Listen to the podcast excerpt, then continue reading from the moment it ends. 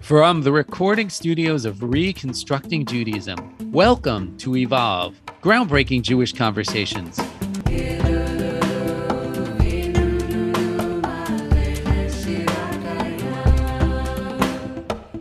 in the Western world, which includes Christianity and depictions of, of biblical characters, um, everything around you is white.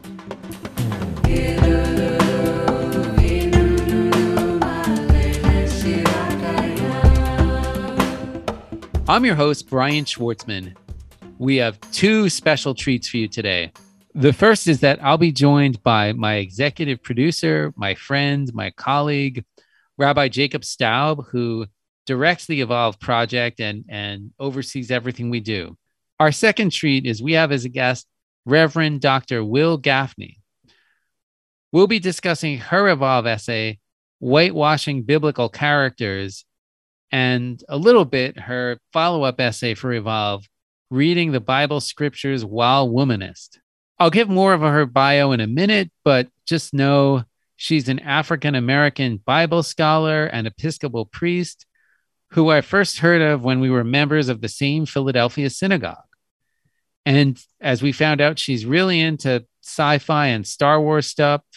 And it comes up briefly on the in the podcast interview truthfully, if Rabbi Staub hadn't been there to, to hold me in check, I, I, I might have just veered off and become a Star Wars podcast for, for better or worse. Instead, we look at the ways in which the history of art, biblical criticism, even popular culture, that's why we veer into Star Wars, have shaped the misperception that major and minor biblical characters were white. When, of course, they weren't. They were darker skinned, Afro Asiatic people Reverend Gafney talks about what what this has meant for people of color, including Jews of color, for white Jews, and why it really is important, especially now, to have more accurate mental and actual images of what our major biblical characters look like, what cultures they represented, what assumptions they may have carried with them and we have about them. We also get into Reverend Gafney's engagement and involvement with the Jewish community, culture, and religion. I mean, after all, it's not every Episcopal priest who becomes a regular at Shabbat services and gives Devar Torah, Divrei Torah. So there's a lot to jump into. A few notes. First off, a little Wikipedia here. There are references to a couple of thinkers, including David Hume, the Scottish Enlightenment philosopher. I've got his treatises on my bookshelf. No, just kidding. I don't. And Martin Noth, a 20th century German scholar of the Hebrew Bible. Gafney describes how both of these renowned thinkers brought a white supremacist view to biblical scholarship that impacts our, our view to this day. Okay, more fun the Star Wars references. Reverend Gafney refers to John Boyega, who plays the stormtrooper turned freedom fighter Finn in the sequel trilogy. He does he does a great job, even though his character could have had a better character arc. And Moses Ingram, an actress who plays an inquisitor and former Jedi that hunts Jedi in the Disney Plus series Obi Wan Kenobi that came out earlier this summer. I promise this will all make sense if you listen. There's also a reference to Jephthah, who, unlike Noah or Moses, has not gotten the Hollywood treatment yet, but he is a biblical character from, from the book of Judges. If you want to look up his story, it can be found in chapters 11 and 12 of the book of Judges. As a reminder, all Evolve essays can be found at evolve.reconstructingjudaism.org. Reading Reverend Gafney's essays will give you a richer listening experience, but it's not necessary to follow along with the conversation. If you're interested in nuanced discussion about race and Judaism, there are plenty of other in depth essays on the Evolve site. Okay, now I want to officially welcome Rabbi Jacob Staub, PhD, to the show. Uh, Rabbi Staub is often behind the scenes, but here you are on the microphone. Uh, uh, welcome. Great to have you here. Thank you. It's great to be here. I, am a great fan when I'm not on, and I guess I'll listen to the, this episode also, even though I am. Fantastic. Okay, now it's time for the official introduction of our guest. The Reverend Wil Gafney, PhD, is professor of Hebrew Bible at Brite Divinity School in Fort Worth, Texas. She's the author of several books, including Womanist Midrash, a reintroduction to women of the Torah and the throne, and Daughters of Miriam, Women Prophets in Ancient Israel. Her latest book is Women's Lectionary for the Whole Church, and we have a link to purchase in our show notes. So, Reverend Gafney, welcome to the show. It's so great to have you here. Thank you so much. It's a pleasure to be here, uh, especially with a friend and colleague from years gone by. Good to see you. Wonderful. Wonderful to see you. I guess I want to dive right into your essay because it has so many implications for so many things we're thinking about now as a society. And and I was struck by some of your writing about when when you were a little girl really first becoming conscious of the world and seeing seeing and and internalizing white Jesus depictions of white biblical characters. And, and I'm wondering how that affected you and how you had the strength, the resolve, the knowledge to know right at whatever age we're talking about, know something something about this is wrong, and I'm going to explore what. So I I, I, I wanted to to learn more about your your origin with this as we as we discuss this this topic. It means that I had two sets of ideas that didn't live together well at the same time. So I was uh, well formed and well cultured in uh, the Western world, which includes Christianity and depictions of, of biblical characters. Um, everything around you uh, is white. Uh, the classical works of art are white. Uh, the music that is deemed classical comes from Europe. So I was nurtured in that, as we all are, if we are raised in a Western country or particularly the United States of America. But at the same time, I was a Black child, the parents of the child of Black parents in the 60s and 70s who had their own uh, radicalizations into Black power. So I had a secondary curriculum at home. My very first book was She Wanted to Read about Mary McLeod Bethune. And then my first book I checked out of the library uh, was the autobiography of Frederick Douglass. So I'm reading about all of these folk and getting uh, nurtured in my culture and nurtured to prepare me to encounter difficulty when I walk out of the front door. But then we walk into a church uh, with a white Jesus. At some points in the Black Power movement, uh, those visualizations were challenged. And I remember, you know, hearing people talk about, you know, Black Jesus or white Jesus, and some Black Jesus a, a symbol of power and authority. And others were like, that's cool, but that's not the real Jesus. So I lived in that world trying to make sense of that. But there came a moment reading scripture, and I remember reading this. I may I know I've heard it, but this was when I read it. I was reading in the Song of Songs, where it says that the woman is, in the translation I was reading, dark but comely, black but beautiful, meaning beautiful in spite of being black, because that does not lead towards beauty. And I knew that was wrong. I was comfortable in myself to be able to say this part of the Bible is wrong. I didn't say it out loud to a lot of people.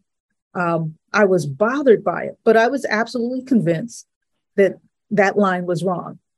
Didn't know all the things that went into it being wrong, but I knew as a Black girl that I was beautiful because of my Blackness and not in spite of it.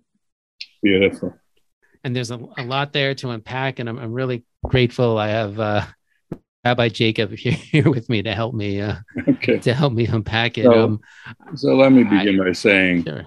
I just love the whitewashing biblical characters essay. Before before I read it, I kind of knew that the Israelites were not white. I mean, I taught that they weren't, but I didn't have any evidence except for Boxwood reference, you know, post biblically. And so we were not not German, not Ethiopian, something in the middle. Um, but that I would say right now I'm in the middle. You know, I'm not as light as as German. So um, so it, it, it wasn't very definitive. It was you just I just had to say it, right? This is part of uh, a white rereading, but I didn't have any. I didn't know why I knew it, and you make it so simple. And you know, were there any white people in the ancient Afro-Asiatic world, as you put it? And you know, duh, the answer is obvious. Um, and so I just want to first say, wow, it, you know, it changes a lot, not just about biblical characters. That was really helpful to me. But second, it is obvious once you hear it. And you, I just want to ask whether you're a lone voice here, whether lots of people saying this nowadays. It depends on the circles in which you're discussing. This is also an example of having two sets of realities going on at the same time. Biblical Hebrew, modern Hebrew, but really, I'm going to focus on the ancient language. Languages are categorized in families. Uh, people may know that uh, French is a Romance language bundled up with, with Latin and some other languages. The scholarly categorization of Hebrew is Afro-Asiatic. And there's a list of Afro-Asiatic languages that include Ge'ez, which is the ancient language of the Ethiopian people. Not surprisingly, Arabic and Aramaic, they're in that family. So scholars have the word, the concept of Afro-Asiatic to categorize these languages in the family tree. So that's a long-standing term. What's newer is some of us using it instead of ancient Near Eastern. And the reason for this is this same reason for not using the Middle East, although it's almost impossible to get rid of the Middle East and MENA, the Middle East and North Africa. The reason is middle of the East from where? That original designation is a European's perspective. So from Europe, it's eastward, right? So rather than naming a region of the world, its languages, its cultures, its religious literatures from a Eurocentric perspective, literally in terms of the geography rise to the name, we talk about the region. Uh, so it's Afro-Asiatic because those are the two continental masses on which these people lived and thrived and left religious and cultural legacies. So I do have this happen with my students when I say, uh, we're going to be Carmen Miranda or one of those, another cartoon character. Where in the world are we?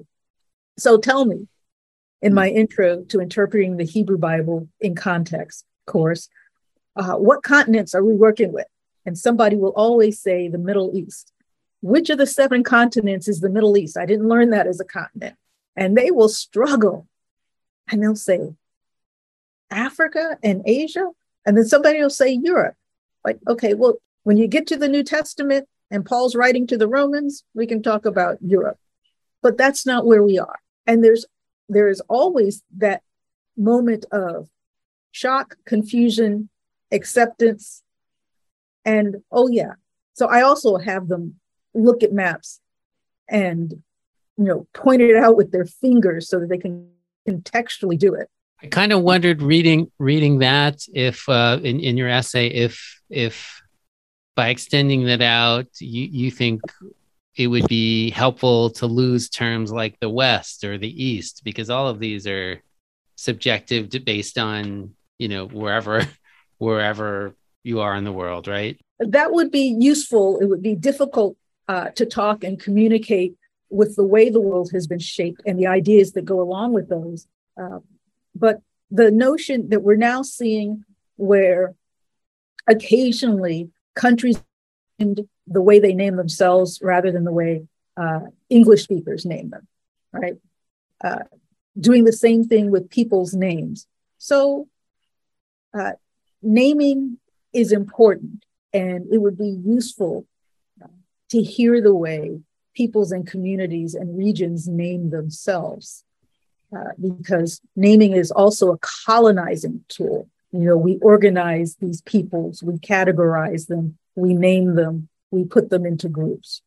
So it speaks to the uh, whole imperialistic, supersessionist viewpoint of medieval and modern Christianity that it was and is inconceivable to people, to white men, that biblical characters would not have been white. Right? It just it's inconceivable. Christianity, you know, we run into this Jewishly also. Since Christianity is the true Israel, so Israel must look European, because European Christians are, are the true Christians. And it's um, and of course it's it's inconceivable that the biblical narrative, you know, Abraham, Isaac, Jacob, Moses, um, could could be peopled by uh, non-white people. You know that that right, until the film, what is the uh, the Moses film? The Prince. Yeah, Prince Egypt. of Egypt. Yeah. So I mean that, but um, I, I, wonder if you can review. I, I, thought you did a great job. You review some of the ways in which people like David Hume and Martin Noth um, just make this scholarly counterfactual uh, claim that everybody's white. Just to, uh, certainly. Uh, I have written in the uh, essay for Evolve and in some of my own uh, scholarly writing, pointing out how some of the scholars that have been important to uh, lots of intellectual work were at the same time um, deeply entrenched in white supremacy and writing out of that white supremacy into their discourses. So, uh, Martin Noth is a noted Hebrew biblical uh, Old Testament scholar uh, whose theories are still engaged by my PhD students uh, because they are important steps in the building of the field. And uh, he wrote that essentially uh, that the well not he didn't write essentially this is a, a, quote that the egyptians were wrong when they portrayed themselves with brown skin. Uh, at this point i think most people have seen a piece of egyptian papyrus uh, with uh, characters maybe the gods maybe uh, ordinary people maybe royals uh, but they're brown. And they were browner uh, 3000 4000 and 5000 years ago and particularly the uh, the Nubians, who are sometimes translated as Ethiopians in the Bible, that they were wrong. And then he went and described their specifics with with dark skin, with thick lips, with broad noses, um, and he uses Negroid, I believe, that they made themselves look Negroid. Now, I went and looked at the date in which he was writing this, and it was right in the middle of the civil rights struggle. So I make an argument that he's doing his academic work, being bothered by these images because he's bothered by the Black people in the streets demanding the right to vote. But he actually wrote that these ancient folk were wrong to present themselves looking as though they might have been Negroes, because that just simply was not possible in his worldview. If you're enjoying this interview, please hit the subscribe button and be among the first to know when a new episode appears. If you're a new listener, welcome, Bruchim Habaim. Check out our back catalog for lots of other groundbreaking conversations. And please, please take a minute to give us a five star rating or leave a review. Positive ratings really help other people find out about the show, and we want other people to listen. So it works. Thank you. All right. Now back to our interview with Reverend Dr. Wil Gafney. One of my favorite lines in your piece is decentering the white male scholarly voice that masquerades as normative and right. neutral. Um, I wonder if you'd uh, just expand on it and ex- also maybe, if you like, expand on how a womanist reading, this is from your other Evolve recent article of the text addresses this, but basically what needs to be decentered and you know what I mean. Yeah. yeah. So there was a time when all of our education was what edu- scholars of education call the banking model. Uh, you sit in the in your chair with your pen or now your tablet, and uh, actually we started with tablets. Now we have a different kind of tablet, from clay, clay tablets to digital tablets. That that's a book in there somewhere. Uh, and you wrote down and learned what the voice of authority told you, right? Uh, and that's how biblical scholarship and, and other things have worked. This is what the text means. If you translate this way, you follow these rules, you'll get the true meaning of the text and the intent of the author. Uh, scholarship that acknowledge the writer is a person who has uh, feelings and preferences and prejudices and how those things uh, shape the work that they do. And so feminists would talk about um, their identity as women or their identity as queer women and how that gave rise to their questions and how it helped them answer them. But questions of white male scholars and those uh, trained to write as they do write as though they have no body, no culture that influences their outcome. And so, uh, womanists, which are uh, Black feminists that have a much more intersectional approach to scholarship, looking at the ways in which the oppressions that arise from race, ethnicity, class, gender, immigration status, ability, disability, uh, and more uh, affect Black women in our communities. Womanists also talk who we are and how that shapes uh, we do. So, uh, a brief example um, right now, I'm working the next volume of uh, a lectionary, which is loosely a calendar of preaching that puts the readings together and gives reflections on them. And um, as I'm writing, I'm very much aware of Uvalde, what happened in Buffalo, of the Russo Ukrainian War. Um, so I talk about how I see some texts differently uh, because I have these spectacles of violence before me. Um, and so that comes out in the work.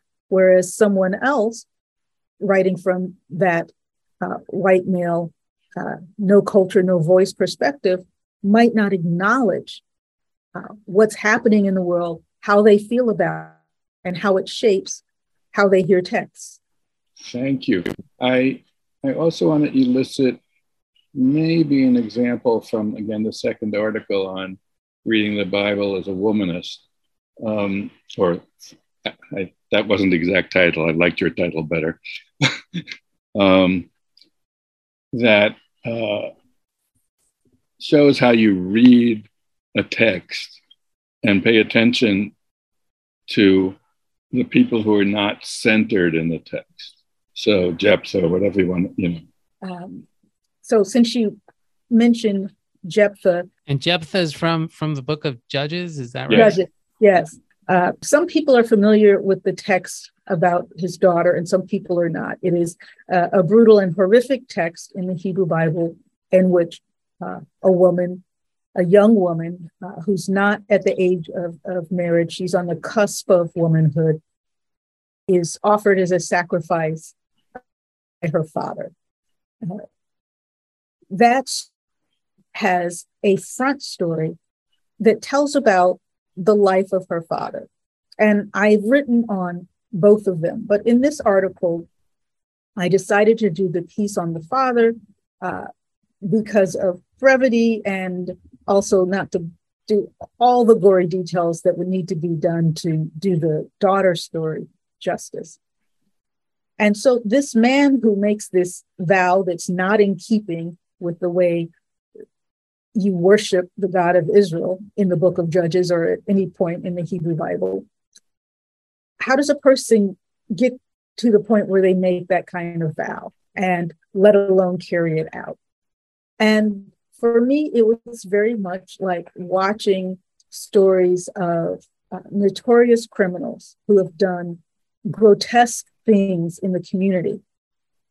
And then when they get to tell their story for their sentencing, the way they were raised or abused or mistreated does not excuse their deeds because perhaps a life was lost or damaged significantly, but it explains how a woman who was battered her entire life struck back and killed her husband. You get a different perspective on the violence when you hear the backstory. So I dug into the background of Jephthah because I wanted to tell the whole story of the daughter of Jephthah. And that meant doing a generational, multi generational look if possible.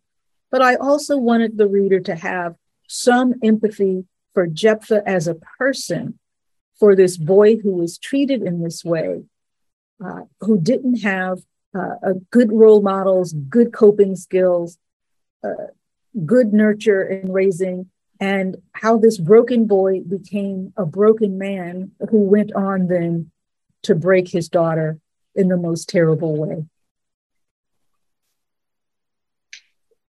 Just to add to, to that, um, one of the moving parts of your rendering of that text is your portrayal of his mother as an unwed, um, uh, poor person who uh, just got me to empathize with Jephthah's mother, which I had never done before. And that in itself is an important piece, I think, of the decentering. It's not just about men, right? Right. Yeah. So yeah, so the the women, the picture of the women around him, uh, you have the birth mother, who is a sex worker, uh, from whom he's taken. Uh, that's traumatic at any age for a child. He's taken from his birth mother. Then he has a stepmother who doesn't want him. Uh, at some point, he had a, a wife because he produced a daughter, but she's not in that story. So is she deceased or just gone? Because he uh, may not be worth living with. He may not be much of a husband. And then he has this daughter. So he doesn't. He doesn't seem that he has any normative, stable, healing relationship with any woman from infancy to adulthood into being a father himself. Okay, Brian, take it. Oh, I guess from from listening to you and from reading your essay, I've been, I've been, I've been wondering about the the stakes in terms of people getting a better, clearer understanding of, of who the biblical characters were, what their culture was, and and I mean, especially considering in in this country, fewer you know fewer people are identifying as as religious, and like how what where does this fit in with how we relate to one another as human beings? and I'm curious. I, I, think I'm curious with how it compares to how our, our our views of the world, of race and identity, are shaped by by pop culture. Like I, I sometimes like to joke, but I think it's serious that my my sense of good and evil was shaped more by by Star Wars than than the Bible. Like I, I grew up I grew up at an age when I think TV Guide used to used to list like or, or some there used to be a list of the number of positive portrayals of of of, of black black characters on TV in a week because it because it was so few. So so clearly like pop culture has has warped our sense of the world. So I, I, think I spread that out beyond beyond a question. I apologize, but that's what some of the things your your essay brought brought for me.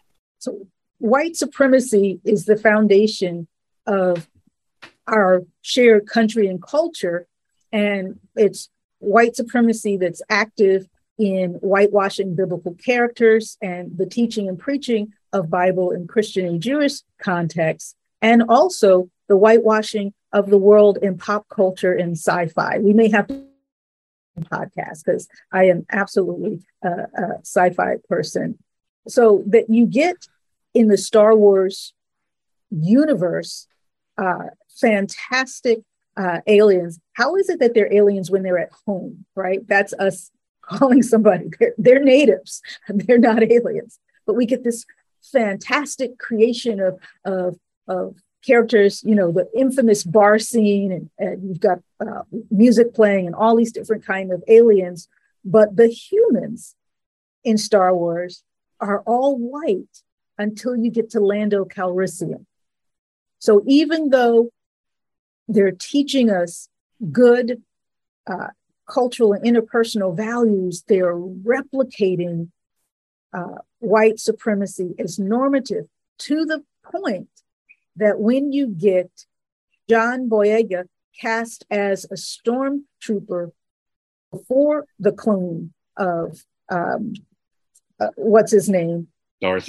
Before the cloning of uh, you know Boba Fett, that you get this hostile reaction. You get people trying to take the tank the film. You get you know bad reviews on Rotten Tomatoes, uh, and now uh, that this young woman, whose name is Moses Ingram, is playing one of Darth Vader's enforcers in the very latest Star Wars series. I've been watching that, I admit. She is also oh, getting Obi-Wan Kenobi. terrible hate mail, uh, all because she's a Black woman taking a role in this storied franchise. So they are really actually the same issue. Uh, mm-hmm inability to see the world, whether our world or the world of the biblical text or the worlds we imagine in a galaxy far, far away, to see them outside of a white dominant, white supremacist paradigm is the same issue. So the space in which I work against white supremacy uh, is Christian interpretation of scriptures, not just Christian interpretation, because I write for Jews as well.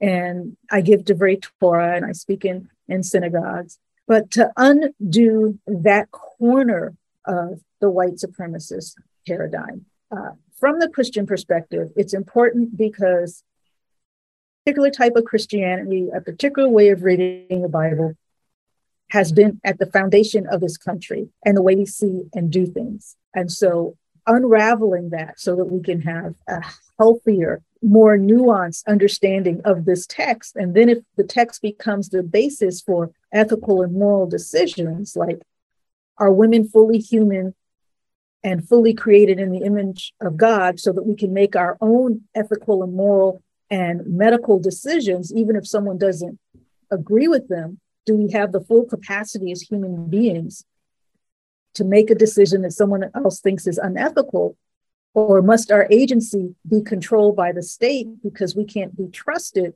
uh, and we don't have the right to make those decisions? Um, some of that is, is religious, and some of that is bad exegesis, bad interpretation of religious passages. So that's part of what's at stake at, at it for me. It's this part of the foundation of our culture and world implications well, we've got another second of your time. If you're being inspired, enlightened, challenged by these groundbreaking conversations on the podcast, on the Evolve website, in the web conversations, you can support us. There's a donate link right in our show notes. Every gift matters. Make a statement about your values and support conversation at a time when dialogue is, is, is really challenged across so many sectors of our society, but right here, it is happening. All right, now back to our regularly scheduled programming. So, if I uh, may uh, indulge in a personal story that I think is relevant here. So, back in the 1980s, the RRC, the Reconstructionist Rabbinical College, participated with many um, Christian seminaries uh, in a program. God, I don't even remember the name of it. It doesn't matter. But um, seminarians interacting. Yes, seminarians interacting. Thank you very much. Um, and as part of this program, rabbinical students would visit Christian seminarians, and um, every two or three years, because we were really outnumbered, um, every two or three years, Christian seminarians would visit RRC. And part of what they did what, uh, when you visited another seminary was sit in on classes. And in this particular case, this particular year, they came on the week that we were studying Christian anti Semitism in, um, in medieval Europe. It's medieval Jewish civilization seminar that I taught, and that was what we were up to.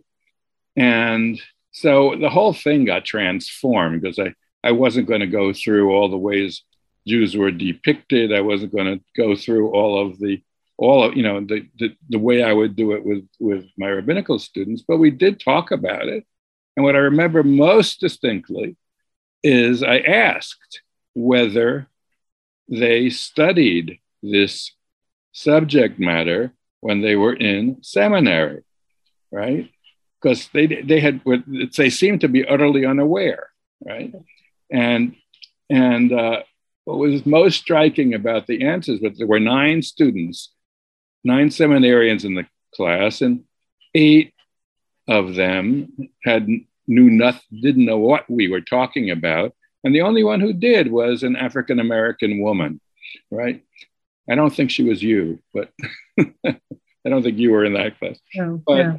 um, and that was very instructive. I learned a lot from that. I don't, you know, that, oh, we are not the only people who, who suffer from Christian um, supremacy and uh, colonization and, and discrimination, that um, this has consequences for African Americans, for Africans, for Asians, you know, but, uh, but it was so striking. First, it was striking to me that Christian anti, uh, the, and the reason they said they don't study Christian anti Semitism is because that's not Christian, right? It's not Christian to be anti Semitic. So it's not part of your training. So um, another piece of it. I, uh, but, but what, what you're teaching here, what you're talking about is a, a white centric, a European centric, a Christian centric uh, view of things that, um, that don't take into account the experiences of other people or give, give them credit. So I just, I just wanted to share that story, part of the stakes um, that we're talking about. Well, thank you for sharing that. I participated in that program in, it would have been, it was the 90s, the mid 90s. And that's how I met uh, Fred Dobb, who is one of my dearest friends. He's a recon rabbi. And uh, we maintained our friendship from then till now, so that I'm godmother of both of his children and chanted one of the Sheva Barakot uh, at his wedding.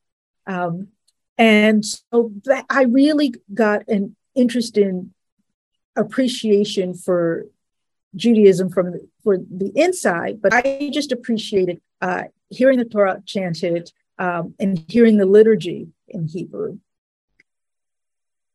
the point that you raise about anti Semitism and anti anti Semitism not being taught was brought home to me when I moved into the community where I met you. I was teaching at a Lutheran seminary, and Luther has uh, just a horrible treatise called On the Jews and Their Lies, in which he calls for the burning of Torahs and other sacred books and tearing down synagogues and so what and which what.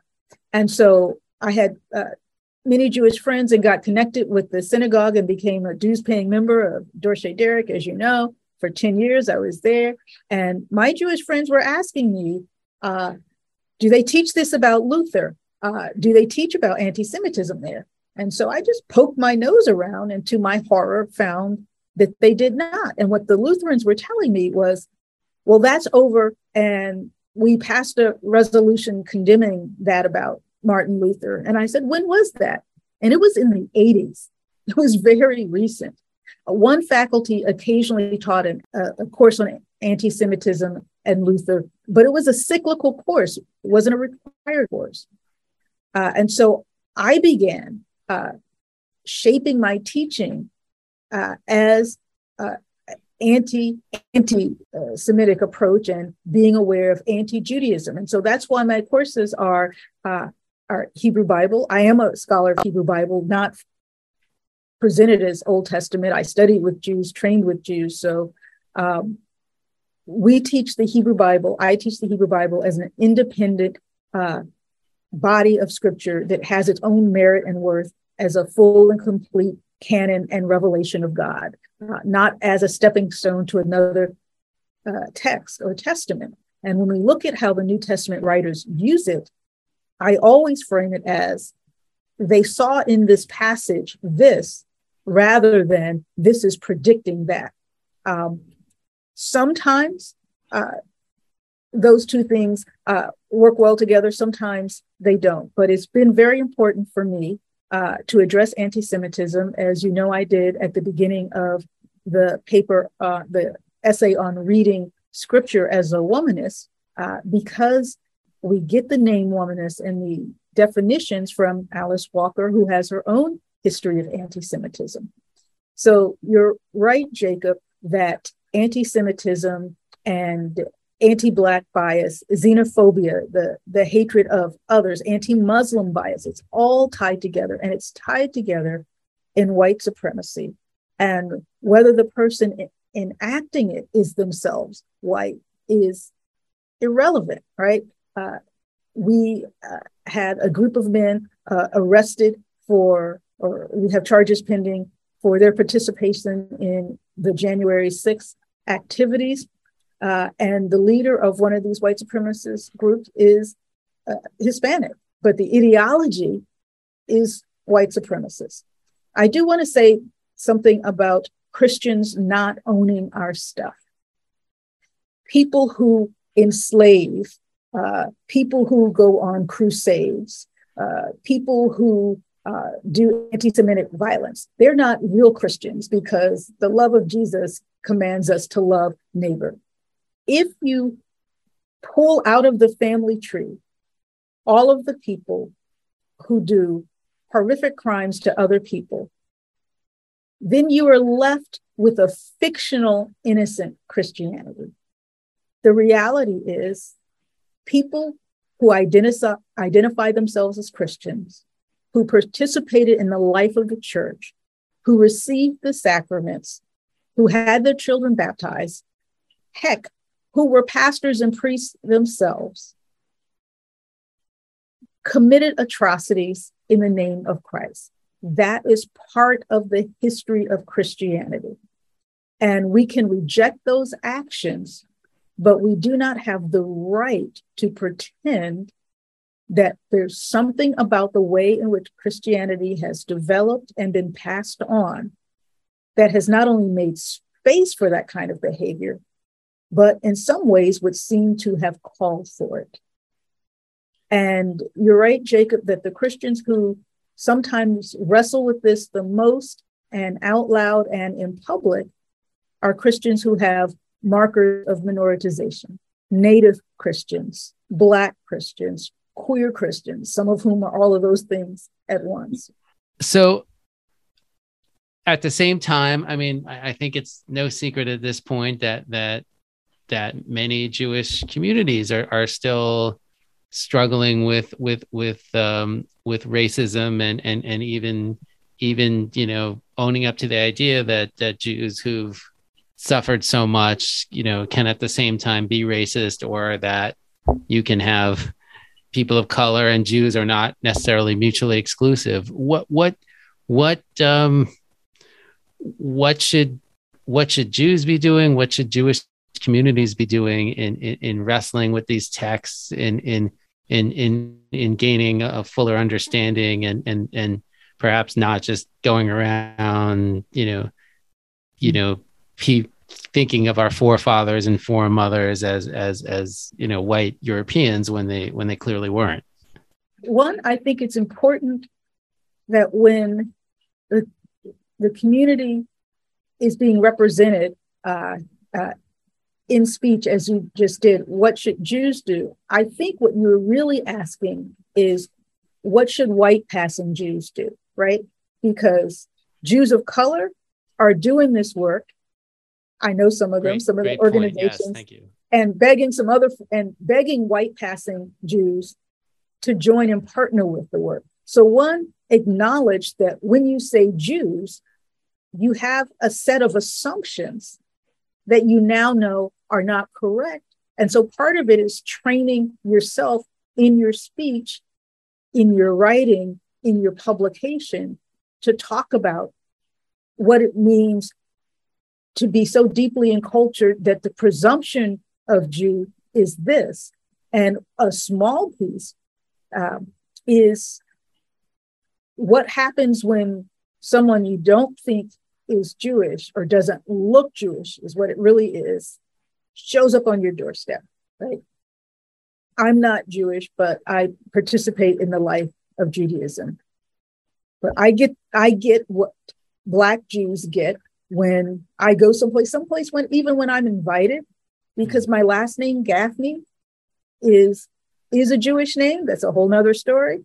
Uh, my name Wil. Uh, many people think I'm a man, and I'm not uh, naming names, but uh, a particular rabbi I know was was um, insistent that you know I was a, a male scholar and perhaps thinking a Jewish scholar, and I didn't get the same welcome when he saw that Wil and Gafney went with black and woman. He knew I was a Christian and professor of Hebrew Bible at a seminary.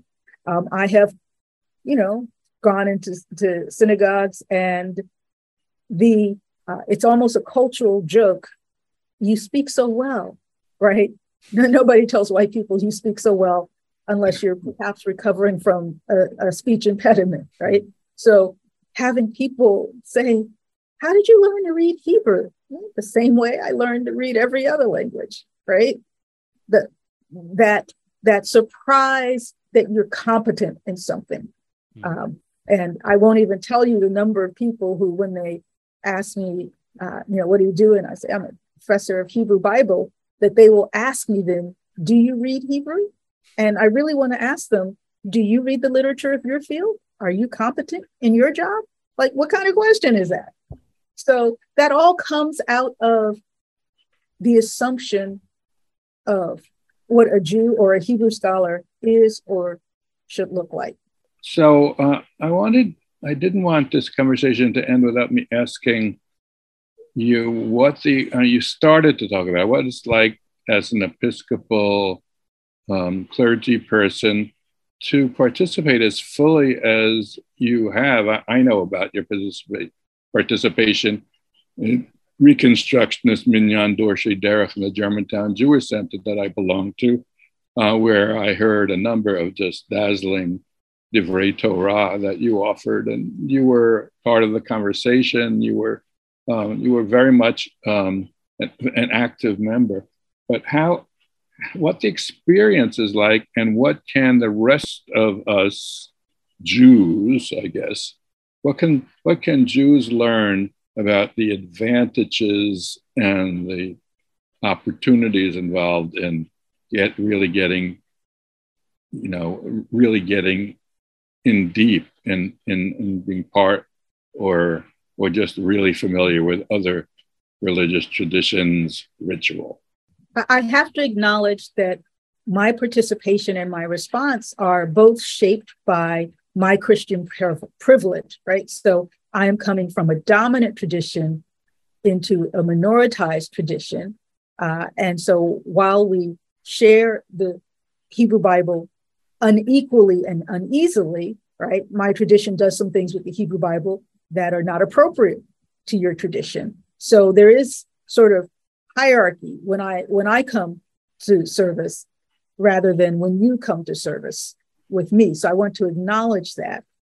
Um, what I experienced personally is completely new set of windows on the word and world of the text and its interpretation. Uh, I had that experience with seminarians interacting. I also uh, really fell in love with rabbinic literature when I was doing my PhD. Uh, and I spent a lot of time with it, and it shaped um, my first two monographs.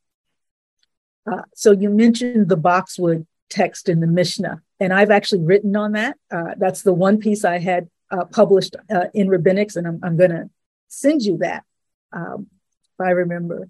So for me, uh, what I love particularly about uh, the reconstructing movement is the way people interpret the text, discuss it, argue with it, and read it in a world in which it's a source for helping to shape them as moral and ethical beings. Now, I bring a particular set of religious beliefs um, about God, even beyond my specific beliefs as a Christian. Uh, and one of the things I appreciated about the community is that um, people have different ways of thinking about uh, the biblical text and the deity it represents, and whether or not there is a deity, and whether or not there's a deity active in the world.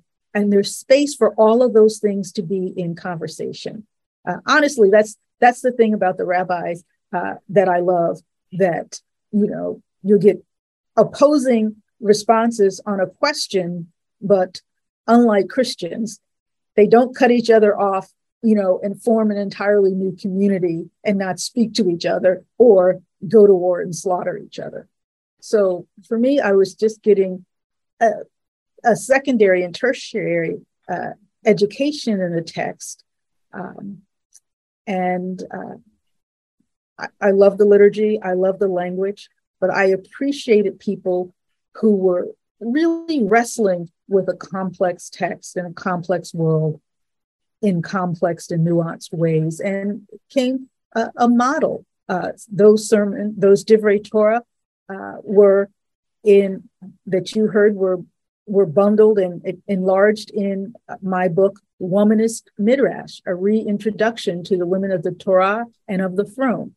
Uh, I've just finished the second volume on the early prophets and sent that off. Um, but that's part of of what I got, uh, and and I miss it since I'm out here and there's no recon anywhere near me. and we miss you. Um, so I just really want to thank you for being on this podcast and for writing the two essays for Evolve Groundbreaking Jewish Conversations, which um, we will have the links to in the show notes. And it's just, it's been, every one of your answers have been really illuminating. And uh, I always learn very valuable things from you. Thank you. I just also wanted to say thank you and, and thanks for making me think again about, I mean, so much is communicated in questions and and so much subtlety and assumption. So so thank you for uh you know holding a mirror up and and uh, giving giving me an opportunity to learn. Appreciate you all. It's been a privilege. Thanks so much to listening to our interview with reverend dr Wil Gafney thanks rabbi jacob staub for for being in on on this interview your your voice and questions were invaluable as always and now I'm talking to you, the listener. What did you think of today's episode? I want to hear from you. Evolve is about conversations, and you're a part of that. Send me your questions, comments, feedback, criticism, if you have to, whatever you got.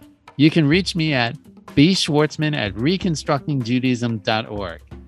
We'll be back next month with a new episode. Evolve Groundbreaking Jewish Conversations is executive produced by Rabbi Jacob Staub and edited by Sam Walks. Our theme song, Ilu Finu, is by Rabbi Miriam Margles. The show is a production of Reconstructing Judaism. I'm your host, Brian Schwartzman, wishing you a Shana Tova, happy holidays. May it be a good year, a sweet year, a sweet happy new year. Let us have much to look forward to and let us build a better world this year.